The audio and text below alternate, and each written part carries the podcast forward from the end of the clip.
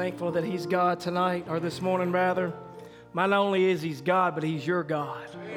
He's not just somebody else's story of what God should be, but He's God personally to you this morning. Let's just go to Him in prayer. Father, how we thank you, Lord.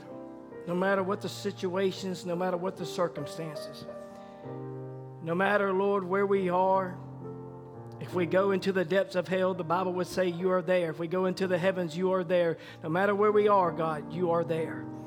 And Lord, we believe this morning that you are right here with us to give strength, support, comfort. Lord, a word of encouragement to the believer during their time of struggle and strife. We ask, Almighty God, that you just make yourself visible among us. And we thank you, Lord, that you're present and that your presence is here already, Father. And Lord, it's nothing that we had done on our own human merit or human ability, but it's because you're God. And I'm so thankful, Lord, I can look back over the course of my life, Lord. Many decisions that I had made, many mistakes and heartaches, but yet, Father, through it all, you saw before the foundation of the world that my name would be written in the book. And God, not only my name, but the believers that are sitting here this morning, their name were pinned there as well, Father. And you're coming today, Father, just to manifest that word, to strike a word across that, that name, Lord, to bring forth life. And we just commit it to you this morning, Father. And we say we love you, Lord, and we're so thankful. And we just give this service to you, Lord. Father, you see what I'm fighting back in my emotions this morning. I'm asking for your strength now, Father. I pray, Lord, you'll anoint your servant, Lord, just to step aside this morning and allow the Spirit of Christ to move and to minister. And I also pray that you'll anoint the ears of the hearer, Lord, we can both hear and receive, Lord, from the word today. For we ask it in Jesus' name. Amen and amen. Just want to first say before we get into the word this morning, if you give me a little bit more volume up here, Brother Tim, that'd be great. Thanks for all the prayers, all the texts to myself, to our family during this time. Many of you probably didn't know, but uh, my brother in law Nathan was killed in a car accident on Thursday night. Tragic accident. Uh, so we're having to deal with that this week, and I've been home alone while the family's up in Virginia and trying to fight back the emotions and things of that nature, and yet preparing to be able to speak to you this morning. But, you know, it's great to know that you're loved and supported by a family, a church family, and not only our local family, but there's texts and there's messages coming in throughout all around the world that know that we're related. And uh, it's just so nice to be loved. And we appreciate your love. We appreciate your support. We appreciate your prayers. But I would ask that if you do me a favor, keep my mother in law in your sincere, deepest prayer. She's hurting right now, and rightly so. She's lost her only son. She lost her husband a few years ago, her dad a couple months before that. But I told her this morning, I said, I'll be the son that you never had. Amen. I said, I'm going to love you the way you wanted to be loved by your son. And I mean that from the bottom of my heart. And I believe that we can't take these moments that we've been given frivolous. We got to cherish every moment, every opportunity. So today I may come with more what seems like a more evangelistic message. and I just trust it's something to be said that will speak to you. We're going to speak on God Does Impossible Math, part eight. But I want to give it a subtitle I Found My Freedom in You. If you're not here today, or if you're here today and you hadn't found that freedom yet, I want you to know there's freedom in Christ. There's victory in Christ. You don't have to stay bound. You don't have to live under your God given privileges, not when there's been a price that's been paid. So, we're going to look here in Psalms 119 and verse 57. As we start this morning, it says, Thou art my portion, O Lord. I have said that I would keep thy words. I entreated thy favor with my whole heart. Be merciful unto me according to thy word. I thought on my ways, and I turned my feet unto thy testimonies. I made haste and delayed not to keep thy commandments. If you, also, we're going to look here in James 4 and verse 14. James 4 and verse 14. Whereas you know not what shall be on the morrow. We don't know what tomorrow holds. But if you're a believer this morning, you know who holds your tomorrow. And if you're not a believer this morning, you have no hope. But I want to introduce you this morning to a hope, to more than a hope of faith, that you can be anchored in Him. It says, For what is your life? It is even a vapor that appeareth for a little time and then vanisheth away. You can be seated this morning. So, like I said, we're going to speak this morning on I found my freedom in you. And, as I began to study this in lieu of what just took place in our family and the loss of my brother in law, and I just couldn't help but think life is so precious. One moment it's here, the next minute it's gone. The Bible will say it's like a vapor. You just breathe it, it's a mist. When you breathe it out, you can never get it back. And that's how life is. And the prophet of God would tell us in the Hebrew series, he said, What difference does it make if I'm 80? There's, we have 80 year olds here tonight or this morning. If I'm 20, I'm only here for one thing, and that's to serve the Lord. So we're not here to see one another this morning. We're not here to, to rack up a bunch of debt or a bunch of a nice house and cars and things of that nature, but we're here for one thing, and that's to serve the Lord. He said, There's many a man 80 years old tonight, and there's lots of children will die when I am 80 year old and will outlive many of them. He says, What difference does it make? It's your motive and your principles. And we're here to serve the Lord Jesus. That's all knowing this, that this life is a vapor that a man speaks about that once was and then is not. But if we have eternal life, God has promised that He would raise us up again. So, in lieu of what just took place with my brother in law, I mean, we didn't have much contact with him over the last several months, but I want you to know this morning, you know, we're given an opportunity this Sunday you're given an opportunity, whether you're young, whether you're old, whether you're middle aged, whatever your situation, whatever the background in your life in, God has given you that opportunity this morning to make sure that you can look on your ways and say, you know what, I'm going to turn my feet to the testimonies of the Lord this morning. He says, about 21 years, he goes, one day I had a battle with this and a battle with the other, and I couldn't make out whether I wanted to be a fighter, whether I wanted to be a trapper, where I wanted to be a hunter, what did I want to do. But he says, I met Melchizedek, and he gave me my commission. I wonder if we can meet that same Melchizedek coming back from the battle. He's already won your victory this morning. If we can meet him this morning, he said, Well, Brother Joe, you know, I got this hanging on me, and I got that hanging on me, but I'm here to introduce you to the Melchizedek. I'm here this morning to introduce you to the one that can liberate your chains and break you from the bondage that's been holding you back. He goes, I met Melchizedek and he gave me a commission. And since then, it was settled forever. And when it comes to the end of the road and death stares me in the face, the way that I feel now, I'll never dread it. I'll walk, I won't walk in the face of it knowing this, that I know him who has made the promise. That's right, that I know him in the power of his resurrection. And that's how we want to know him this morning. Nathan Shaw will never get another opportunity, but you're given one this morning. I'm given one this morning. You have that opportunity today to seize your call and to make your calling an, an election sure. See, when he calls from the dead, I'll come out from among them. That's right.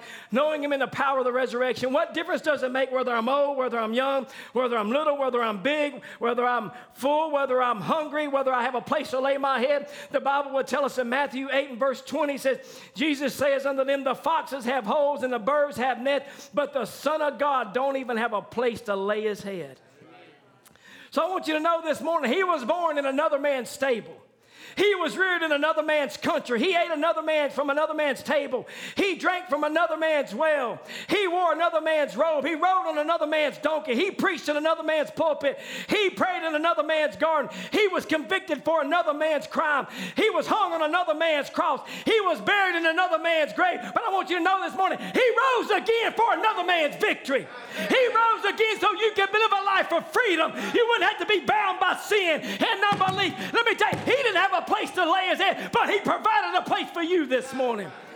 Not only a place to lay your head, but you can lay that soul in his bosom this morning. And if death would take you, you'll be in the arms of the Heavenly Father. So it's not all about what we gain on this side, our houses and cars. I'd rather be broke with Jesus than be rich without him this morning. I'd rather drive a hoopty than drive a Mercedes without him this morning. I'd rather live in a shack than in a mansion without Christ this morning. I'd rather have Jesus than all the money, all the silver, all the gold, than live without him this morning. You can have this whole world. You can have all the fame. You can have all the fortune. You can have all that. You just give me Christ. It's settled for me. I remember when I was young 21 year old, 20 years old, and that voice spoke to me in my car turn your car around. that settled it for me. And I trust today something will settle in your heart tonight, or this morning rather, that you can look back over your former conduct and your duties and your actions, and you can turn your steps in your heart toward Christ. He said, Brother Joe, most of us are saved here this morning, but some of us are not. So we're going to preach evangelistic message, and I just trust that you'll just support it this morning. Allow me just to share my heart with you. See, today is a day of salvation. Seek God when He can be found. You're not promised to walk out of these doors. Right. You're not promised tomorrow, but you're given this opportunity today. You know, Brother Branham would talk about Moses. Is Moses began to think on his ways, how he had went off on his own schooling. He knew that there was a call of God in his life, but he tried to work it all out on his own. How many of you tried to do it on your own? Oh, we think we're somebody. We use our intelligence to try to step ourselves up above somebody else and look down on others that maybe are, don't have the fortune to be as intelligent. You know, they didn't make a 36 or 34, they may have made a 16 on the ACT. And yet we think we're above them because of our intelligence. That doesn't mean anything. You know, Moses tried this. He knew he, he'd been reared. He'd been, he's been told all his life, You're the promised son. You're the special one. You're going to deliver God's people. And what did Moses do? He did it under Moses' efforts and not God's effort. And anytime we go off without God, we become failures. We become, we, we, we look back and we see, oh, I made this mistake and I hurt this people and I've done this. And Moses ran from the presence of the Lord and he was on the backside of a desert for 40 years, wandering around and around and around. And it looked like his life didn't amount to much, nothing but a sheep herder. And that may be where we are this morning, just wandering around and around. What is my life? I felt this call of God, but yet here I am, herding my father in law's sheep. I don't even have my own sheep. What have I amounted to in life? And no doubt the devil's there just warring on Moses. Moses, look, you did this and you did that, and you shouldn't have done this and you shouldn't have done that. But like, like Moses, many of us, we tried on our own. And what do we do? We scar those that love us and we have our lives full of scars and hurt. But I want you to know there was something that was deposited in Moses' heart long before there was a foundation of the world. There was a call of God in Moses' life long before there was ever a foundation of the world, before he was ever conceived in Jochebed and Amram's bosom, before any of that, Moses was there. Moses was in the thought of God. God had already saw his people down in Egypt, and he says, I'm going to send the deliverer, and he already wrote Moses' name there to honor that word and to fulfill that commission. And I'm going to tell you, I don't care what you're going through this morning, God has already saw your name there. He's already saw the situation, and he's already prepared you to receive that experience that you know, that you know, that you know that God is real. He's not a fictitious. He's not a story of yesterday, but He's a living God. He's a present God. He's an on time God, and He's your God this morning. See, there was a germ of life placed on the inside of Moses, and it was called the call of God. See, Moses had this call, and that call of God led Moses to a backside of the desert experience and he came in the presence of the burning bush because of a call that was placed there. Mama didn't give him that call. Daddy didn't give him that call. God gave him the call. And that's why you're here this morning. You may have thought you just traveled all these miles to come see family. Uh, God placed you here because He's got a burning bush for you. Oh, God's got a burning bush. It ain't being consumed. Notice now, and the call of God in your life will lead you to that same burning bush. Brother Branham says if you'll realize that you're a son and daughter of God, that deposit was made in Calvary. And you got a checkbook in your hand, write anything you want on it there. God's promised to take care of it. Amen. Many times we're afraid to sign the check. I got paid on Friday. How many of you got paid on Friday? Okay, last Friday. There's bills you got to pay. You're not going to write that check out if you doubt that there's money in it. Right. No, but when you got the confidence that you got the money in the bank, you write that check out happily. Yeah. Maybe. Depends on how big it is, right? But here it is, God is telling you that your name on the checkbook is just as good as the Father's. And I'm going to tell you, Evening Light Tabernacle, you can't exhaust the inexhaustible fountain of life. You got a need this morning. Just write it out this morning. He's the need supplier. You need healing, He's the healer. You need deliverance, He's your deliverer. You need salvation, He's here to save. He's already paid the price. You need the Holy Ghost, He's here to drop the Holy Ghost into your heart this morning. See, God is infinite, and when God speaks, it's perfect. So don't try to alter it. And you find me today, they're trying to alter God's word. They're trying to make it say this and make it say that. Just say what it says. Let God come and bring it to pass. See, we can't alter God's word. We have to alter our thinking. That's why the Bible would tell us, let the mind that was in Christ be in you. Because when you take the mind of Christ in you, then you no longer alter your thinking or his thinking but you alter your thinking to Him. See, there's no man that comes into the presence of his own past, but when he gets tore up about it. How many you got a past this morning? How many would like to come up here this morning if I gave you an opportunity and share with the church what your past was? You'd be humiliated. Some of it ain't even worth speaking about. But the prophet of God would say there's no man that comes into the presence of his past, but what he gets tore up for the things that he's done. Maybe the people that he's hurt, the words that he has spoke. And Moses began to think on his ways. An old man, here he is now, 80 years old, and he begins to think, I ruined my life. I'm 80 years old. I thought that when I was a young man, I would have done the right thing, but now it's too far. Now I've sinned away my day of grace. I had my opportunity when I was 40. You know, 40's not old for y'all that's 40. Come on, amen. Y'all dead this morning, you're awake. It's okay. Here he says now, he goes, I'm 80 years old. I would have thought I would have done it was a young man, when I was in the, when I, w- I would have done right, but now it's too far. And the crystal tears rolling down his whiskers. And about that time, he began to hear something crackling noise on the backside of the hill. And he says, while he was thinking on his ways, he said, I'll turn aside and see what that, that what God had done. Notice, he says, I trust that God will bring that burning bush into hearing distance with every person here tonight. He goes, Can we think on our ways? And we have people today, and we're just playing church, but the church, the days of playing church has got to be a, a thing of days gone by. We got to get serious with our walk with God. We got to either serve God or don't serve God.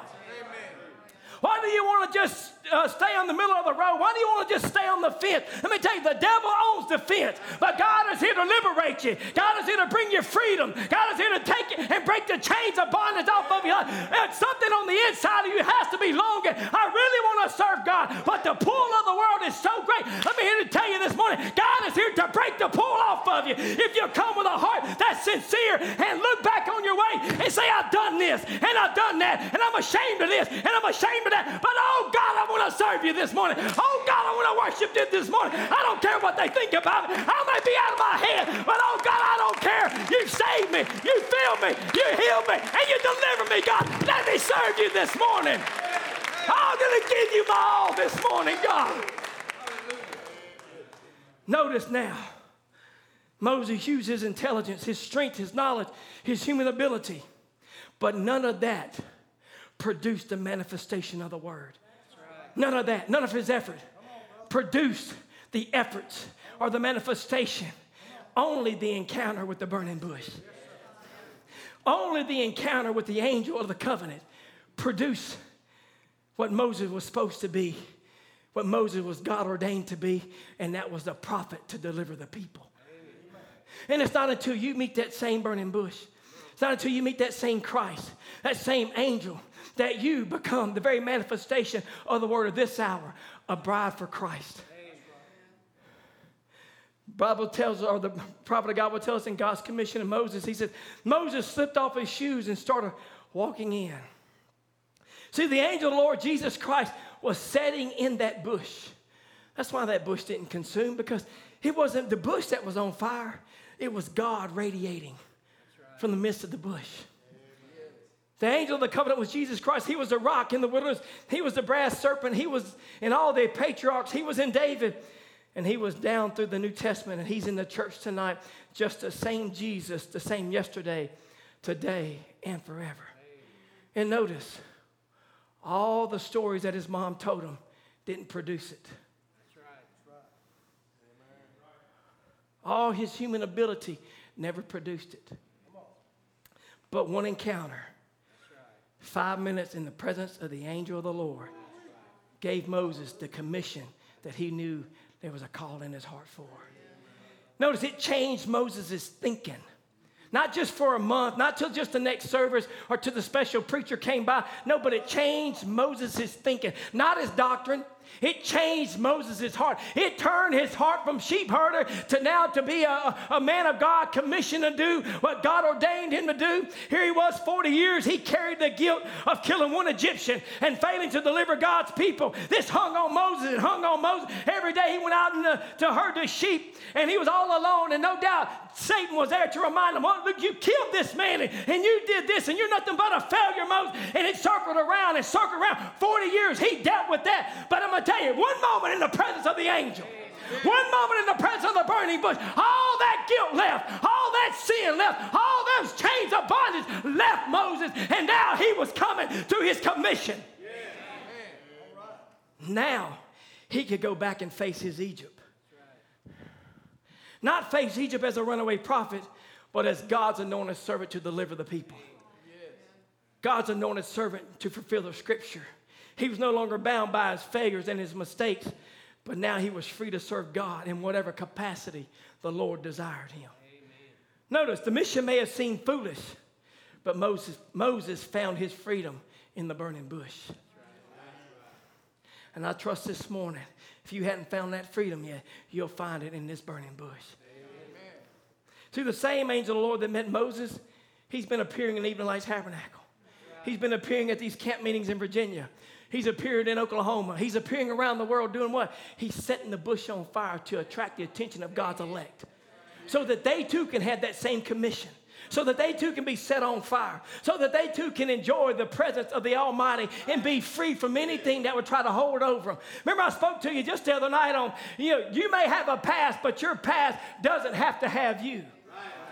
No, you come in the presence of that same burning bush. It's here to liberate you from your failures, from your mistakes. It's here to, to give you power and anointing to face your Egypt, not face your Egypt, but to conquer your Egypt. That's what God has called us to do in this hour. We're in the midst of Laodicea. Every, every tension of man is on evil, all the politics, every law that they're writing is against us as a believer. But if God can turn your attention this morning to Him and to His Word, it'll give you something. They can write any law they want, but they can't put you back in bonds.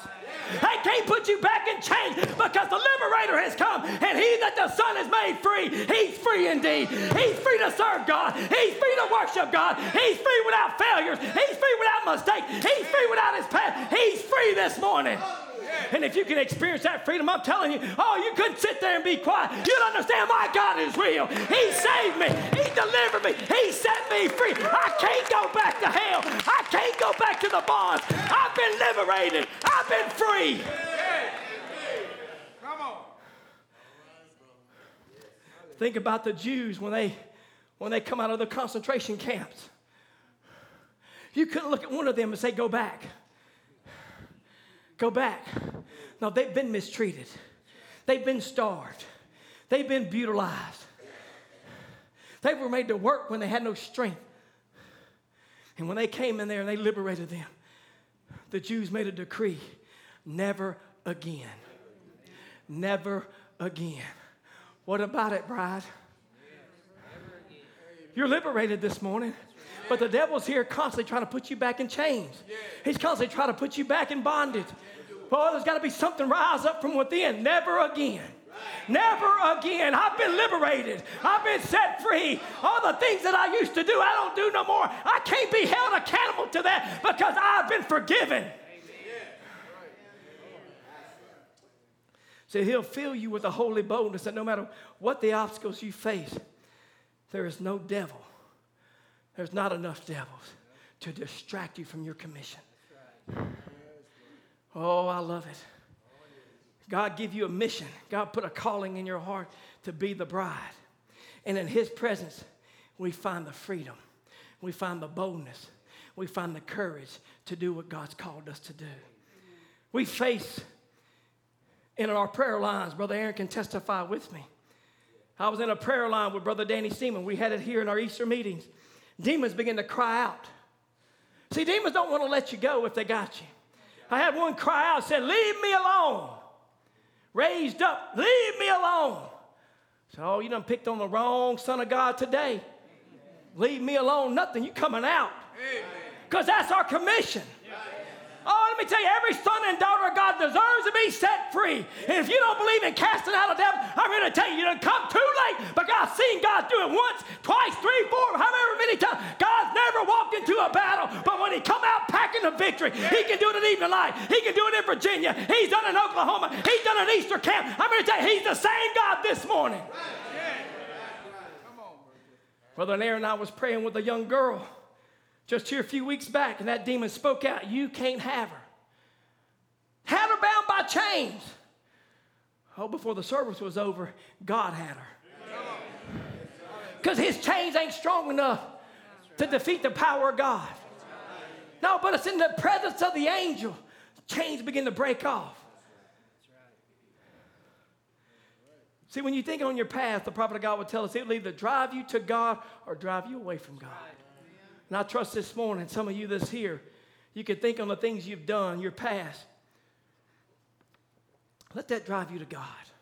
Don't let it drive you away, but let it drive you to Him this morning. Maybe you're a backslider, smoking.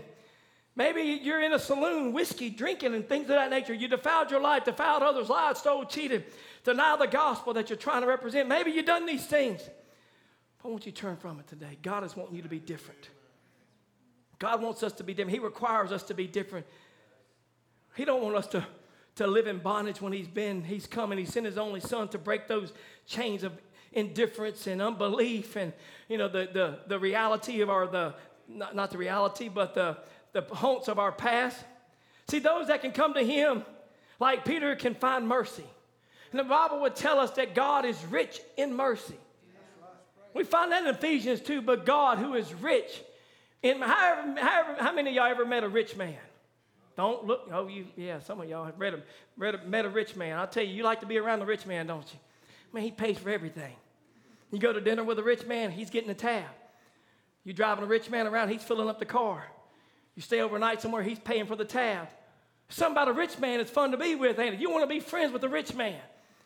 But there's one thing about the rich man, he has to go and make more money to replenish what he's already spent. But this God that we serve, He's a rich man. He's a God who's rich in mercy. And He never can, uh, He never has to go back and replenish His mercy. He's the inexhaustible fountain of life. He's the inexhaustible fountain of mercy and mercy of grace and the fountain of healing and the fountain of the. He's a rich God. Oh, he owns a cattle on a thousand hills. If you got a need this morning, he'll just sell a few so that he can make a way for his sons and his daughters this morning. Oh, my. It's so funny sometimes, you know, you got young kids that think you're rich. Oh, Brother Joe, you're rich. And they see you live in a nice house, they say you drive a nice car. Those things are not, not riches. Those are just things of time, things that's going to perish. If you want to look at Brother Joe and say he's rich, look at what God has done for Brother Joe. Look what God has done for you. If you want to talk about being rich, you're rich in mercy. Some of you've received that mercy in your life. Some of you, you, you wouldn't have given a nickel for, but God, rich in mercy, came by your way and done something supernatural. That's being rich. Oh, we're all rich this morning. This church is so rich in talent. Just so I put y'all on record, I had a dream the other night that I could sing. I was like, God, please let that come to pass. Man, I was behind here preaching and started singing, Brother Aaron just tore it up. I felt so good. I woke up. I was like, man, praise God tried to sing again. It's Like, oh, that was flat. so, you know, the Bible says you just got to stay in your calling wherewith you're called. So I'm going to stay there. Amen. But God is rich in mercy, He's rich in grace, He's rich in love. He's rich. And He's done so much for us. Never take the opportunity to walk through these doors for granted. Because it may be your moment. And if not for you, it may be your child's moment. And not for your child, it may be your grandchild's moment that they meet the God that you met.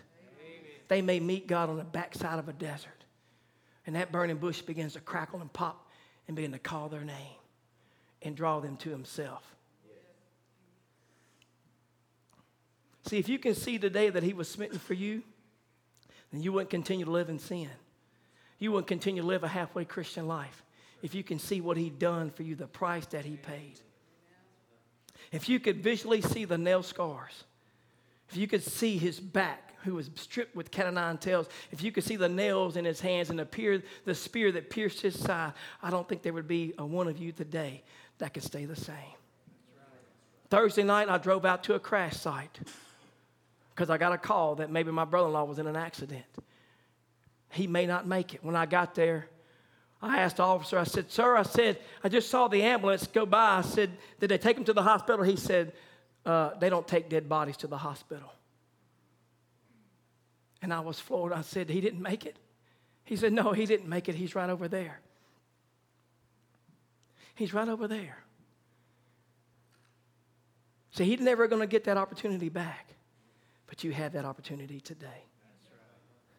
You have that opportunity today. So you say, well, Brother Joe, this is, this is just, we're all saved here. We're all Christians here. We may be, but there may be some of you struggling with your freedom. Some of you may be struggling what God has really done for you.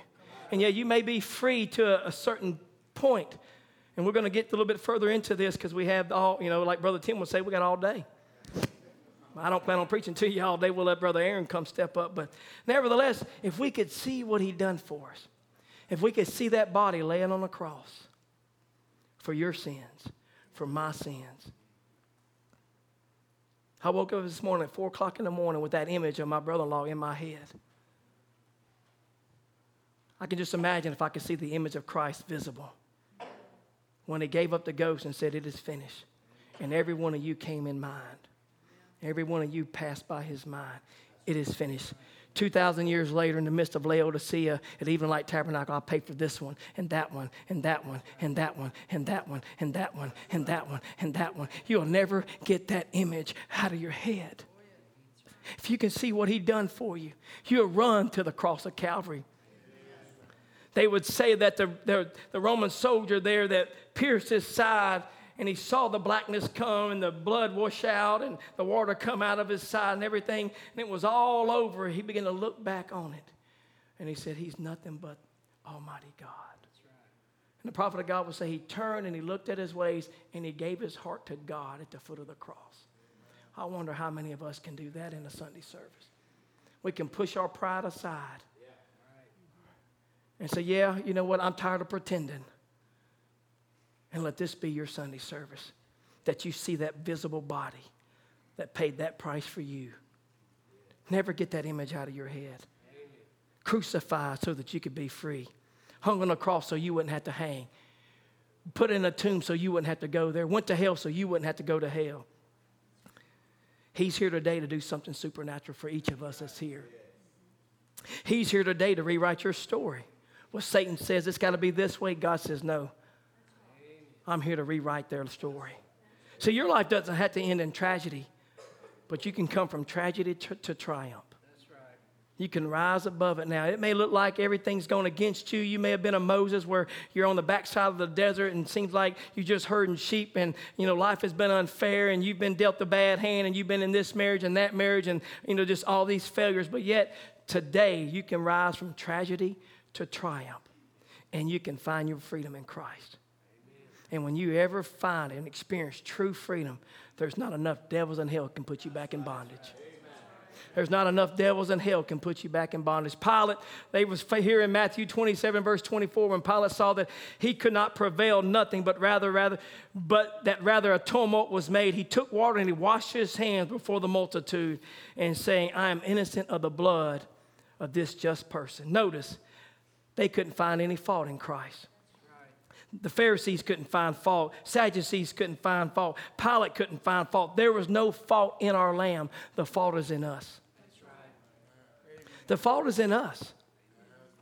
And the only way that we'll ever get the blood off our hands is to put it in our heart, is to accept what He's done.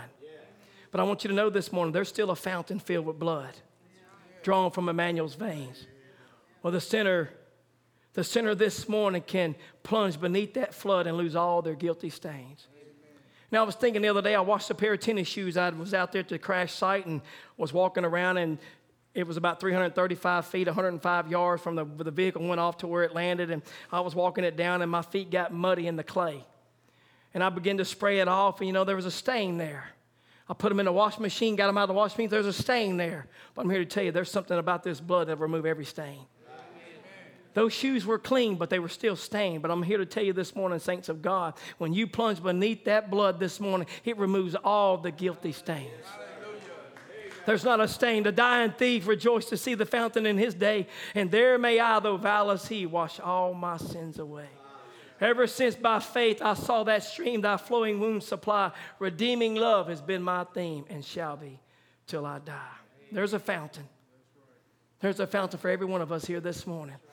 There's a fountain. You got the Holy Ghost this morning. There's a fountain still for you. You can come back to that stream and you can be renewed. You can be refreshed this morning in His presence.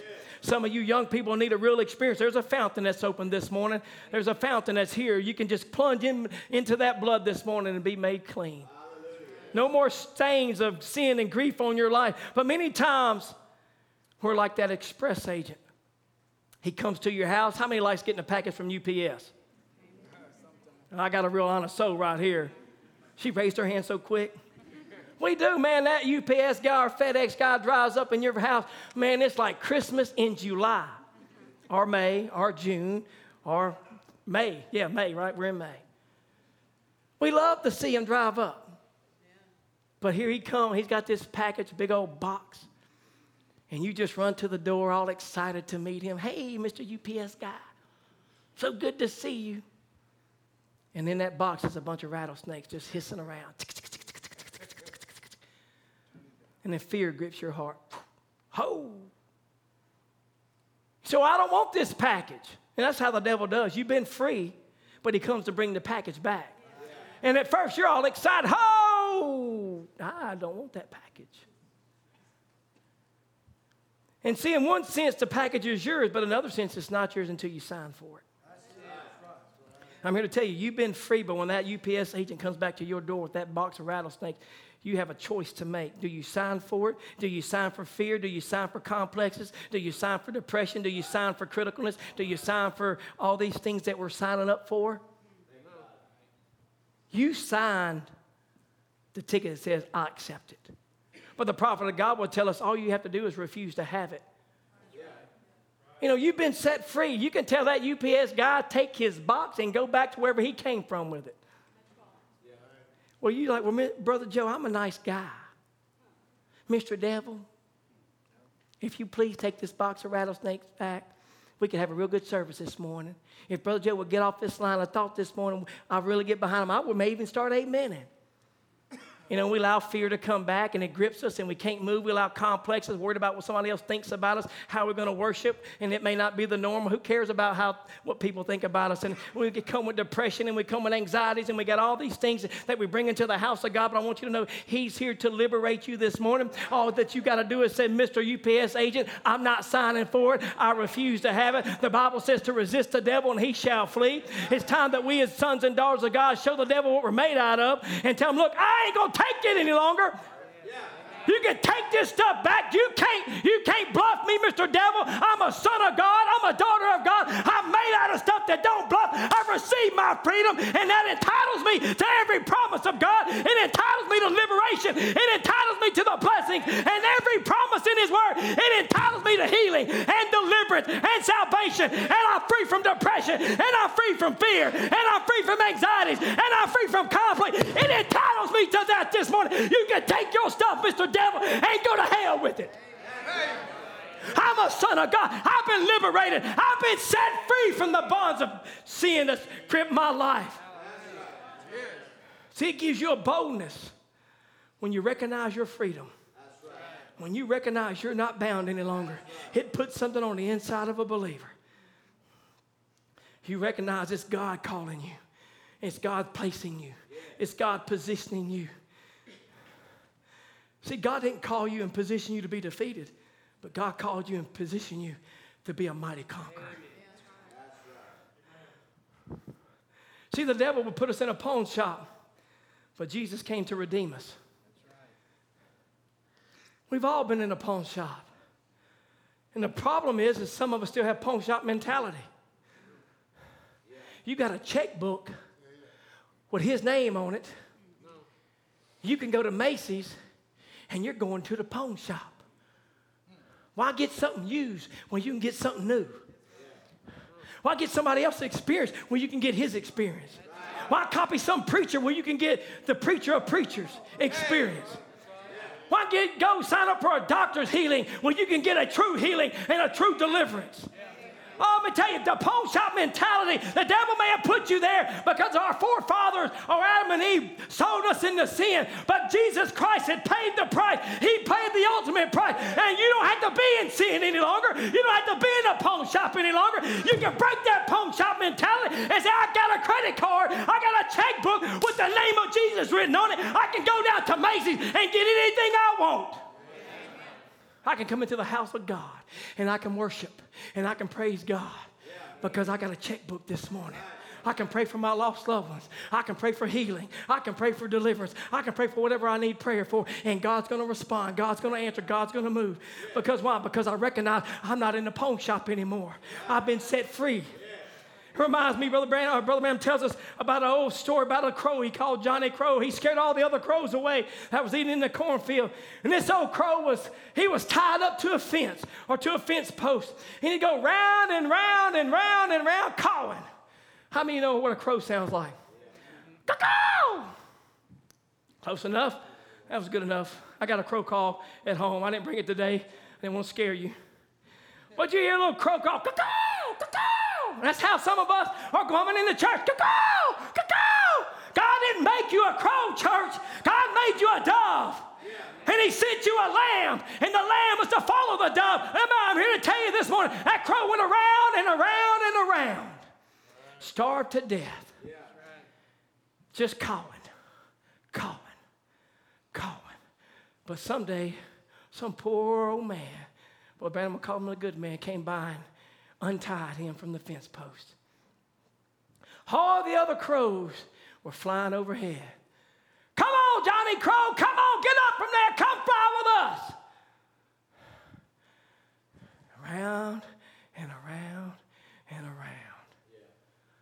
Oh, that may be for somebody else, but they just don't know my story. And you see the Spirit of God move in the church. All the other crows are flying. Come on, Johnny. Get up, Johnny. You can enjoy this. Look, Johnny, just, just come on, flap your wings, Johnny. I'm tied. I'm tied. He had been tied so long that he thought he was tied. What am I telling you, Evening Light Tabernacle? I'm telling you, the good man of the house has come by, Evening Light Tabernacle, and he's loosed you and understand you've been going around and around and around and around with sin so long that you don't know you, that you've been released. But one step past that chain, you'll realize your freedom. One, pa- one step past that chain, sin can't hold you any longer. Fear can't hold you any longer. Depression can't hold you any longer. Suicide can't hold you any longer. You take that first step past that chain and flap those wings. You'll get caught up in the heavenlies because you weren't predestinated to be some crow calling around. God has anointed you to be a mighty eagle, a flying eagle that you can soar into the heavens and experience freedom and liberation and the joys of knowing God in the reality of His Word. He said, The devil may have tied you up, but there's a good man, Jesus Christ, who redeemed you. He cut every string loose from you. When you see the rest of them rise into their feet and believing in it, go the same way. Man, when you see the moving of the Spirit and young people begin to move and fall out and just enjoy the presence of the Lord, come on, Johnny. Don't sit there critical, Johnny. Don't sit there with that negative mentality. I'm tied up. You ain't tied. No, you, the, the, the, good man of the house has come by Jesus Christ. He come and paid your price, and he cut those strings that's held you bound. The prophet of God will tell us you're free. Every one of you, Jesus cut loose that a long time ago. You're not bound any longer. On Calvary's cross, he freed you there. He loosed you there. You don't have to be bound any longer by your past mistake. He set you free at Calvary's cross. Just refuse to have it. Revelations 1 and verse 5 says, And from Jesus Christ, who is the faithful witness, and the first begotten of the dead, the prince of the kings of the earth, unto him that loved us, and he washed us. Washed us from our sins in his own blood. That word washed there means loosed. So he loosed us from our sins in his own blood. He goes, Isn't that wonderful? He goes, If you're spiritual minded, did you catch it? It was his own blood that loosed us completely from our sins. It was not the blood of a human. It was not the blood of God. Peter would call it the blood of blood of Christ. Paul would call it the blood of the Lord and the blood of Jesus. Not three persons, but one person. There is that revelation again. One God, the omnipotent Jehovah God, came down and made himself a body by means of a virgin birth and dwelt in it, that it might be the blood of God that would free us, loose us entirely from our sins, and present us spotless before him with exceeding great joy. Notice, since it was the blood of God, it's a perfect blood. And if it was a perfect blood that loosed us, then it's a perfect loosing. You can never be bound again. There's therefore now, now in this service this morning, no condemnation.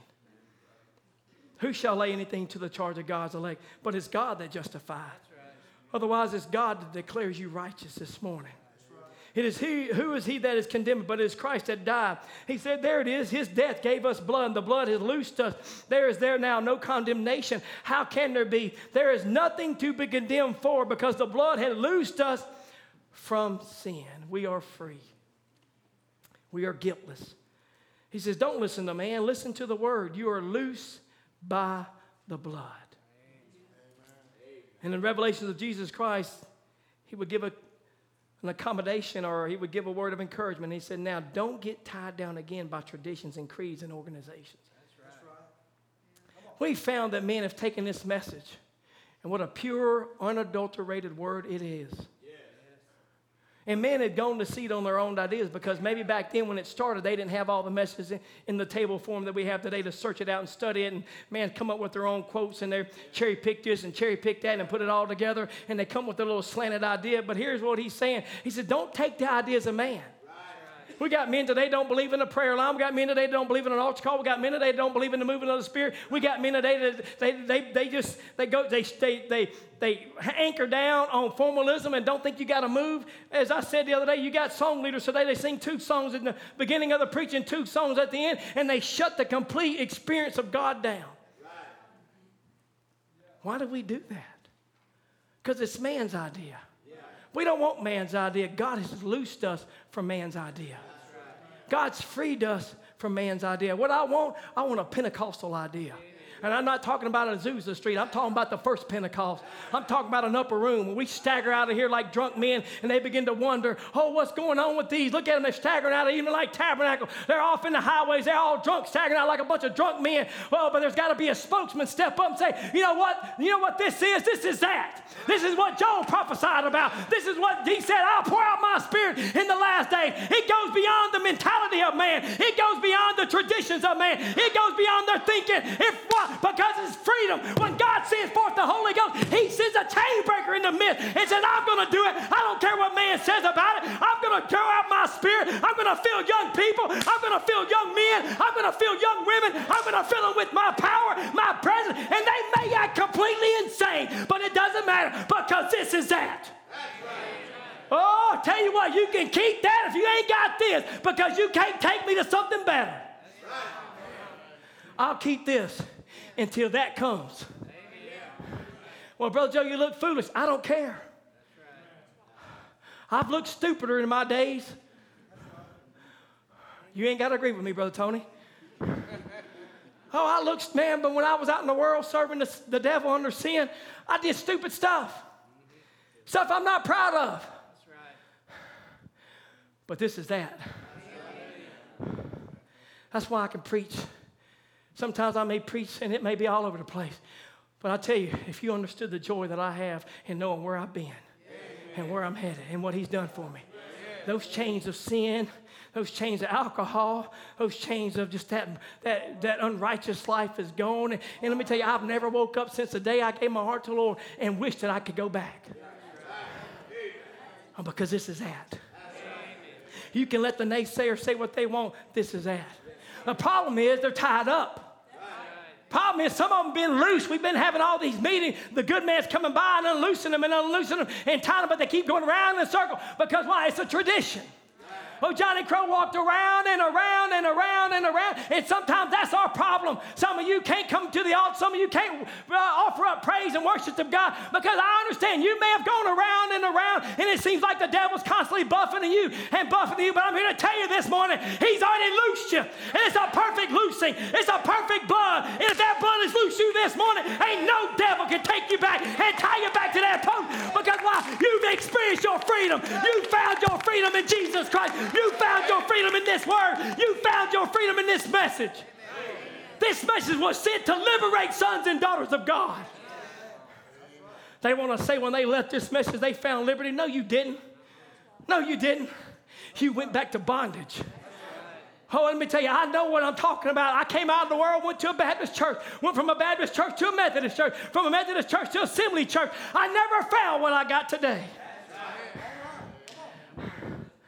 Oh, I can tell you, they ain't free.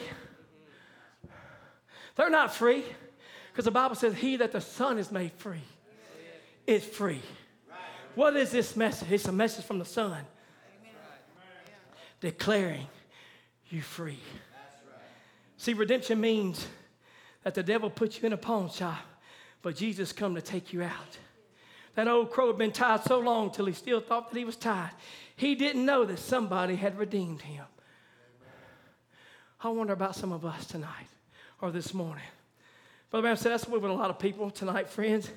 You've been in sin so long, serving the enemy, till you think you're still tied and you're really loose. He goes, Oh, let's go to Calvary tonight. Let's get out of the things of the world. Oh my, he's wonderful. Know that we're free, and who that the Son has made free is free indeed. See, we find in John 8 and verse 33, or verse 32, Jesus tells me, He says, Now, and you shall know the truth, and the truth shall make you free. And you shall know the truth, and the truth shall make you free. And notice their response. And they answered, We be Abraham's seed, and were never in bondage to any man. How sayest thou, You shall be made free? See, they were in bondage, but they didn't realize they were held bondage. Harriet Tubman, we all know who she is, the Underground Railroad. Harriet Tubman made a statement. She goes, I freed a, a lot of slaves, and I would have freed many more if they only recognized they were slaves.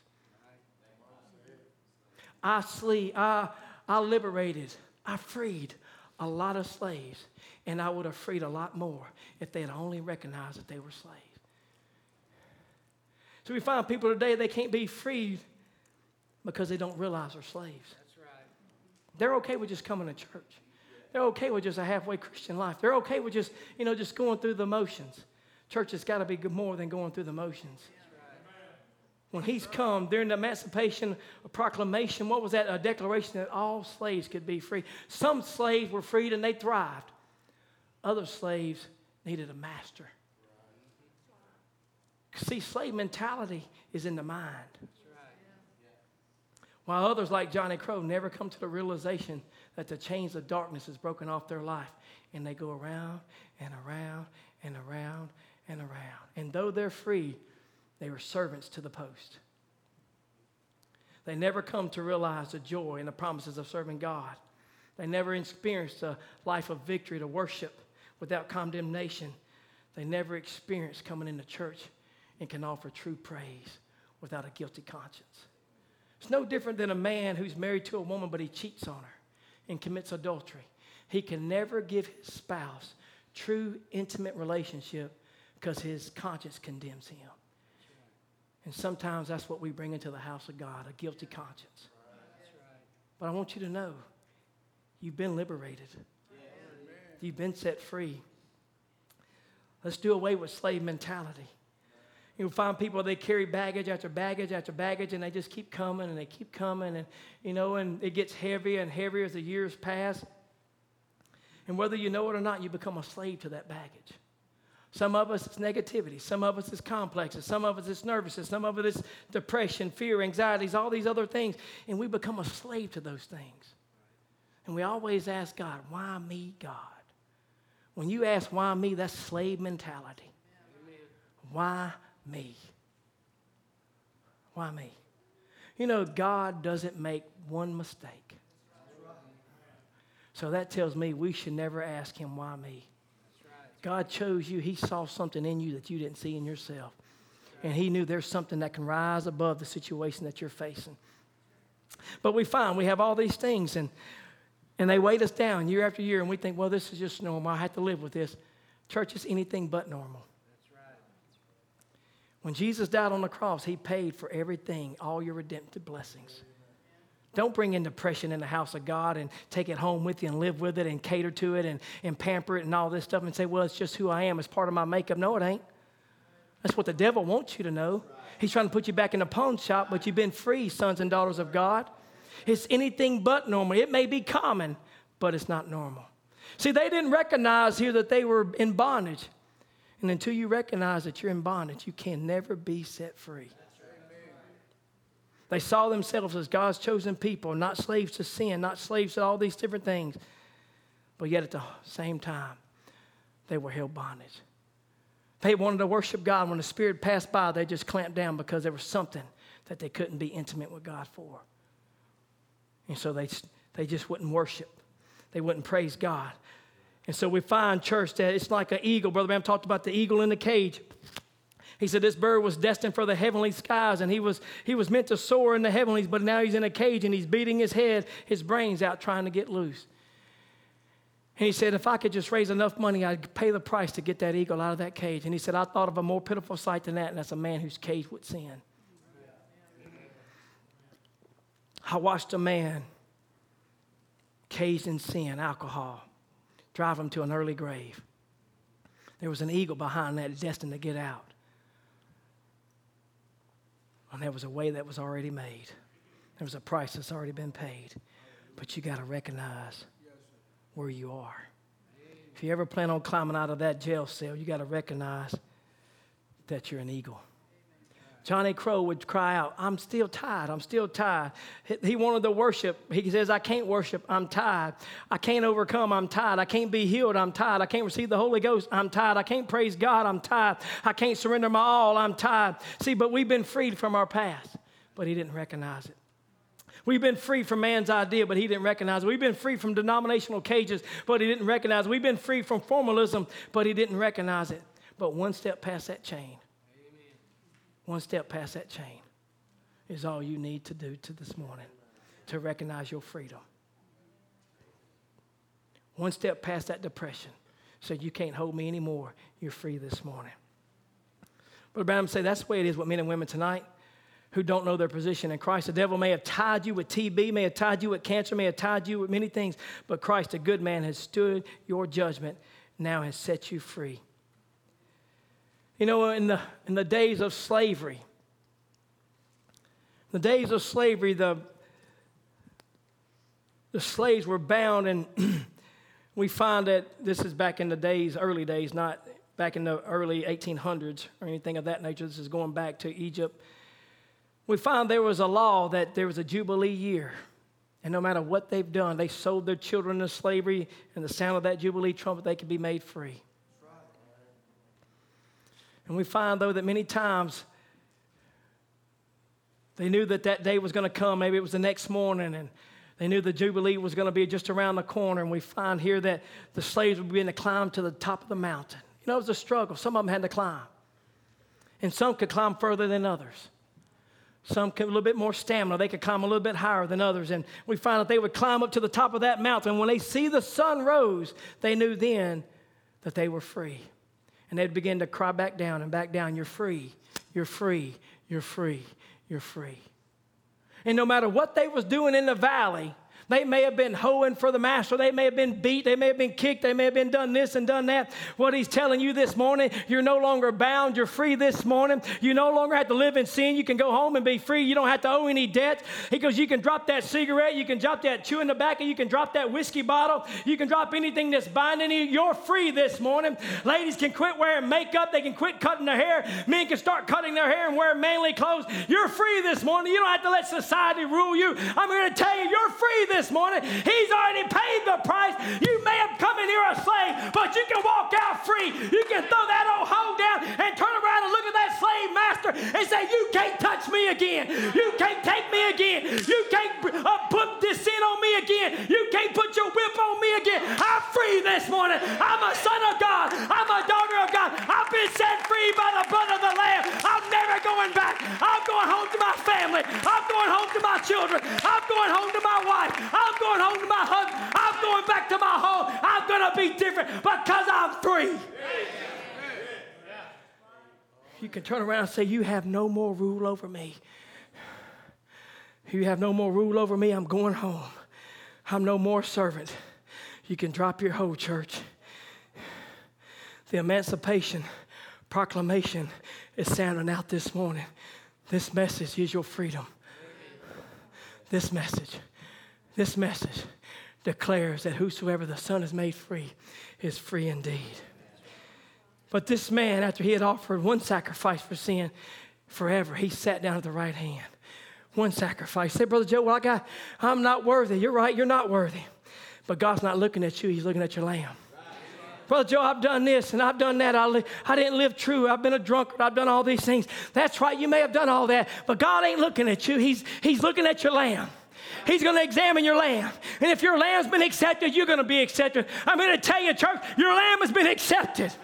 Oh, your lamb has been accepted this morning. You don't have to look at yourself. You look at yourself, you see your failures, you see your mistakes, you see your scars. But if you can look to the lamb this morning, that lamb paid your price. That lamb is your sacrifice. And I'm going to tell you, it's a perfect lamb. It's a sinless lamb. And that lamb paid it for you. And you're free this morning. You're free to worship a living God. You're free to experience the joys of the Lord. You're free to get drunk in the Holy Ghost.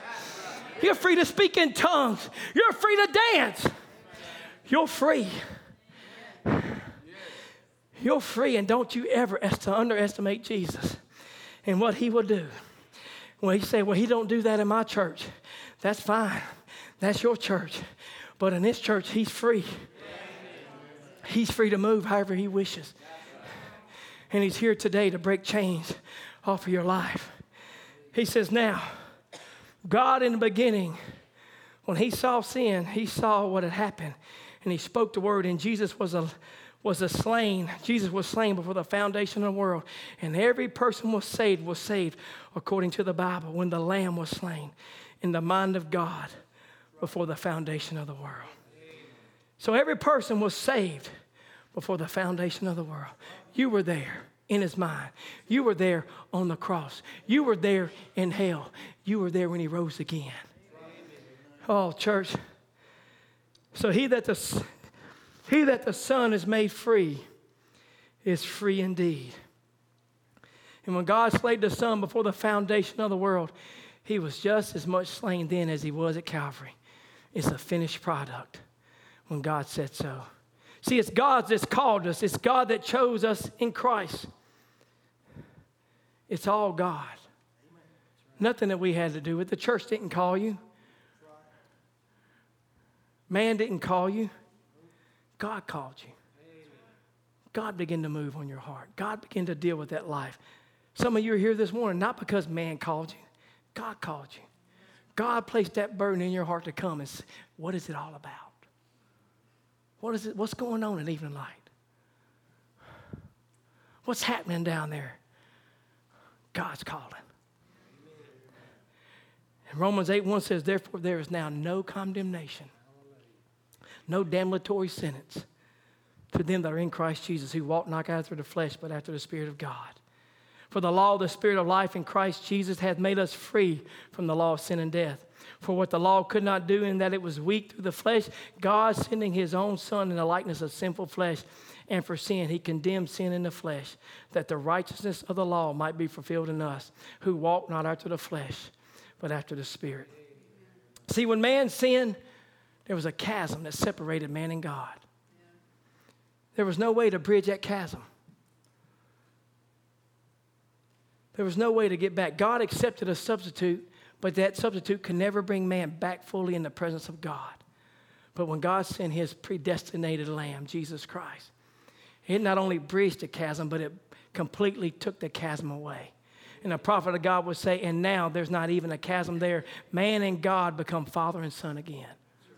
Oh, church, if you recognize where we were and what God had done for us, he said, that don't even cover, he said, you're talking about the blood of bulls and goats that only covers sin. But see, we're talking about a, a, blood that can not only cover sin, but it annihilates sin. Not only bridges the chasm, but it takes the chasm away. And we find there in, in Micah 7 and verse 18, the Bible would tell us, Who is God or who is like unto thee that pardon iniquity and passes by the transgression of the remnant of his heritage? He retained not his anger forever because he delighteth in mercy. Hear it again. He's a God who's rich in mercy. In verse 19, he will turn again. He will have compassion upon us. He will subdue our iniquities, and thou wilt cast all their sins into the depths of the sea. One thing about God, God is infinite.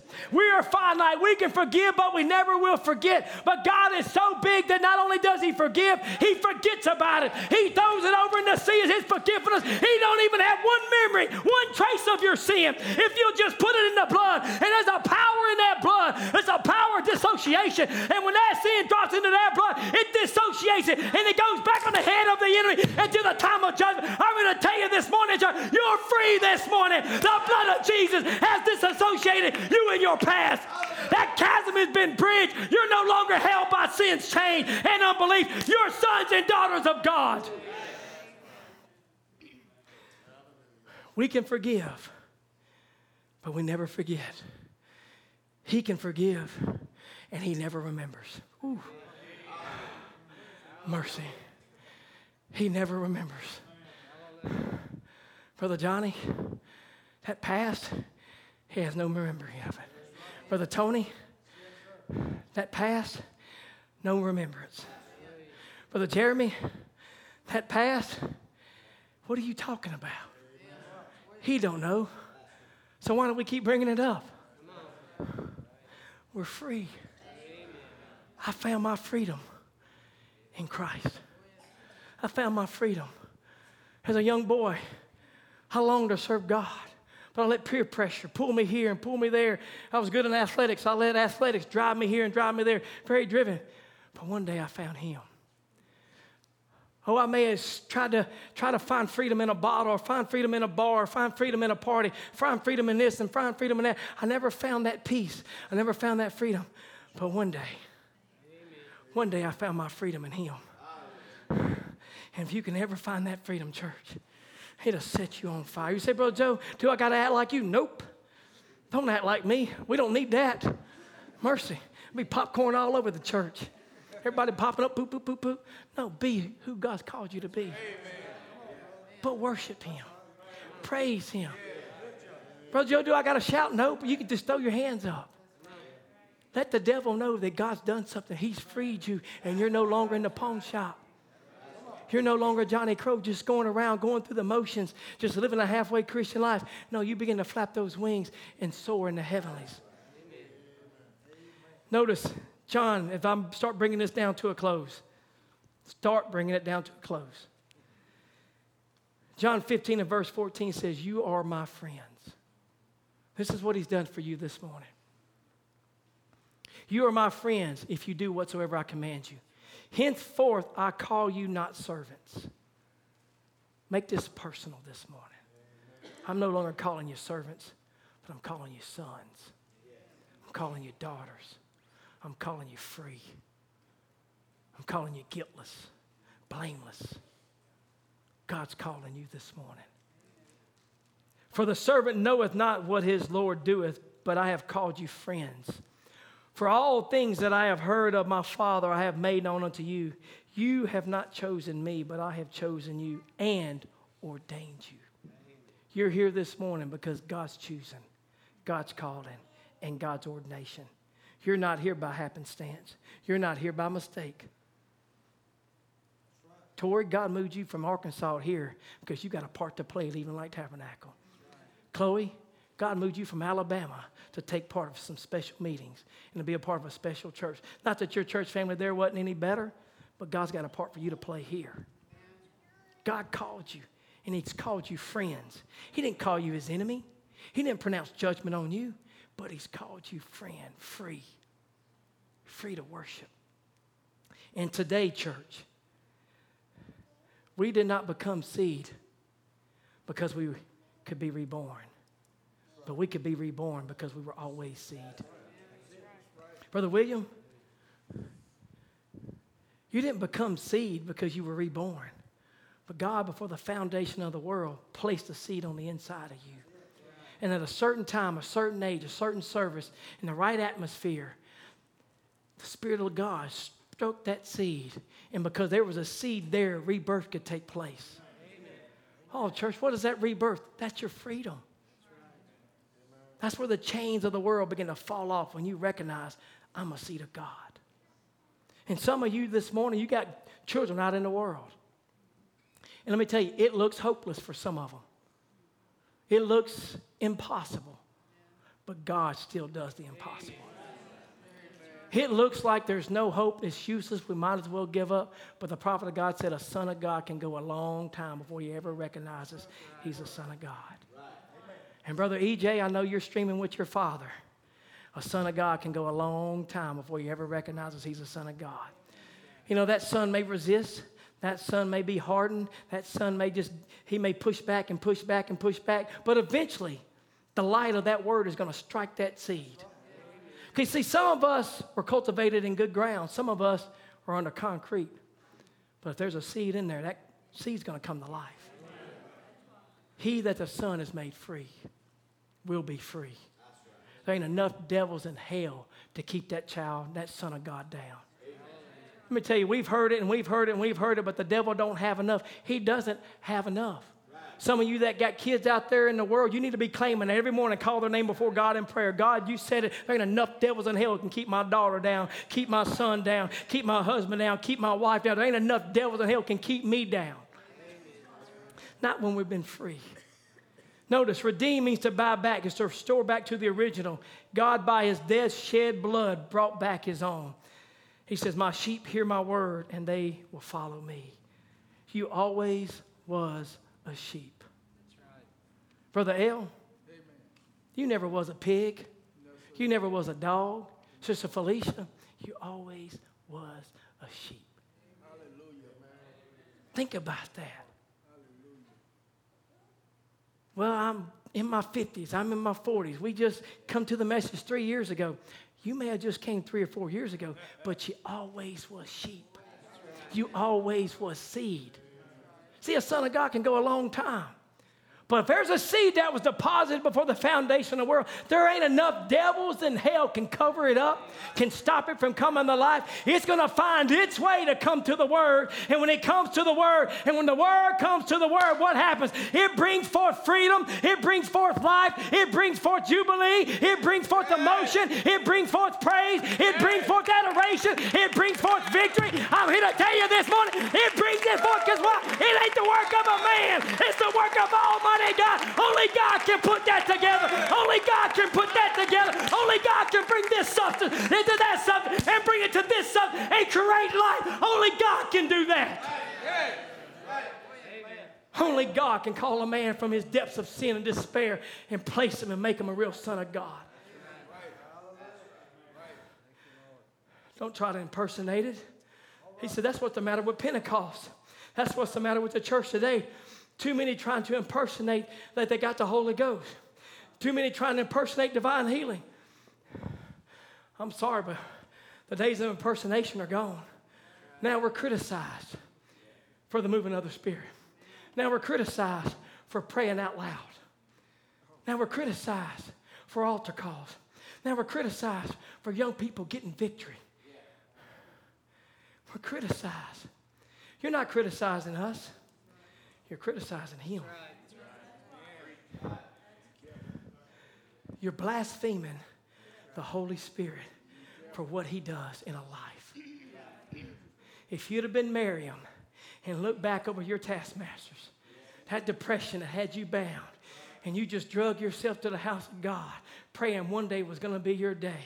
Oh, maybe you came with fear and it had you bound and you were scared to go do this. You, you was afraid to do that, or maybe it was complexes. You thought everybody was against you. Nobody loved you. Nobody cared for you. But one day when you crossed the other side and you stepped foot on the other side of that shore and you look back and all those taskmasters that beat you, that ridiculed you, that spit upon you, and maybe raped you and did all these things to you, when you realize they're all drowned in the sea, it gives you a freedom. I'm to tell you, you can find your freedom in the Red Sea. And that Red Sea is the Holy Ghost this morning. It's the blood of Jesus Christ. It liberates every chain, it breaks every past, it frees you from yesterday, it frees you from the guilt, it frees you from everything that, that ever was produced on you. I'm going to tell you this morning, church, if you can just be like Mary, you can realize I don't have to be bound. I'm no longer a son or a servant. I'm a son of God. I'm a daughter of God. I've been liberated. I crossed through my Red Sea, and Almighty God had saved me and delivered me, and now I'm on my way to the promised land. My Egypt is destroyed. It's behind me. I'm not going back to Egypt. I'm going on with Jesus. I'm going on with Christ. I'm headed to a promised land. I'm headed to a heavenly home. My bonds are broken. My chains are done. I'm free. I found my freedom in Him. I found my freedom this morning. Have you found your freedom? Have you found your freedom? Oh, God is here. The power of God is here. Oh, come, church. Let's worship God. We're free this morning. Brother Mike, musicians, y'all come. We're free this morning. I found my freedom, Lord. I found my freedom, Lord. I found my freedom, and there ain't enough devils. There ain't enough devils. Satan, you don't have enough this morning to put us back in bondage. You don't have enough. As I end it with this.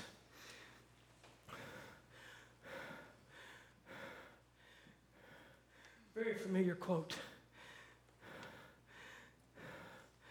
Brother Branham would tell these servants of God were held in prison. Brother Branham, they said, deliver us from this. This is a house of hell. You've been misunderstood. You've been misunderstood, these people. These are fine people, but I looked over there in a great big cellar, big walls, down beneath a great big cave, great iron bars, eight to 10 inches thick. People out of their mind, twisted arms, legs beating their head like that. And they were crying, saying, Deliver the people, Brother Branham.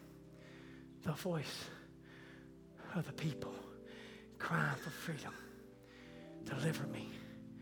Oh, thou son of David, have mercy on me this morning. A maniac of Gadara, out of his mind, but when he came to himself for a split second, God be merciful. God be merciful. You don't know the hour you don't know the minute. You don't know the time when that child cries out, God, remember me. Forgive me, Lord. Hey, never, never come to a justified state. Remember, never be filled with the Holy Ghost. But don't deny them salvation. Because those that call upon the name of the Lord shall be saved. Shall be saved. Deliver the people, Brother Branham. They said, Help us. We're in trouble. She herself, I know her, she belongs, believe the church of Christ, a good Christian, good Christian church, or call the church of the Brethren. She looked around, and I wished I could. I, I go on looking around, little bitty body and them great big iron bars, and those poor people in there, you couldn't get to them. Those iron bars were sitting so close, and I looked, and they were just beating their head like that. They were out of their mind. They wanted to be free. You ever been in a place when you want to be free so bad? You want to be delivered so bad. You want relief so bad. It'll almost drive you out of your head. It'll almost drive you. And here they are. And I seen some lights flickering around in there, and I looked up and stood the Lord Jesus with light of a rainbow around him. And he was looking right straight at me, and he said, Deliver the people. And he went away. And I thought, How could I deliver them? I haven't got enough strength in my arms to break those bars. So I said, House of hell, Give way to the name of Jesus. Jesus Christ. And all the cracking and popping and the rocks are rolling, bars are falling, people running, screaming, delivered, and screaming at the top of their voice, and was all delivered. I'm here to tell you, you may be feeling like you're in a house of hell this morning, but that house of hell has to give way at the name of Jesus Christ. And not just one, but every one of them left there. They were free. And I'm here to tell you this morning, you're no longer bound. Sin doesn't have a hold on your life. Your past has no grip. No cancer can control you. No depression can control you. No fear can control you. Complexes can't control you. You've been justified. You've been anointed. You've been placed. You're here this morning and you're free, church. House of hell, give way to the mighty name of Jesus Christ. He's our freedom. He's our victor. He's our God. He's our King. He's our everything. Oh, glory to God this morning. You're free, church. You're free, church. You can't be put back in bondage. Oh, the house of hell has been liberated this morning. Sons and daughters, you're free. You're free. You're free.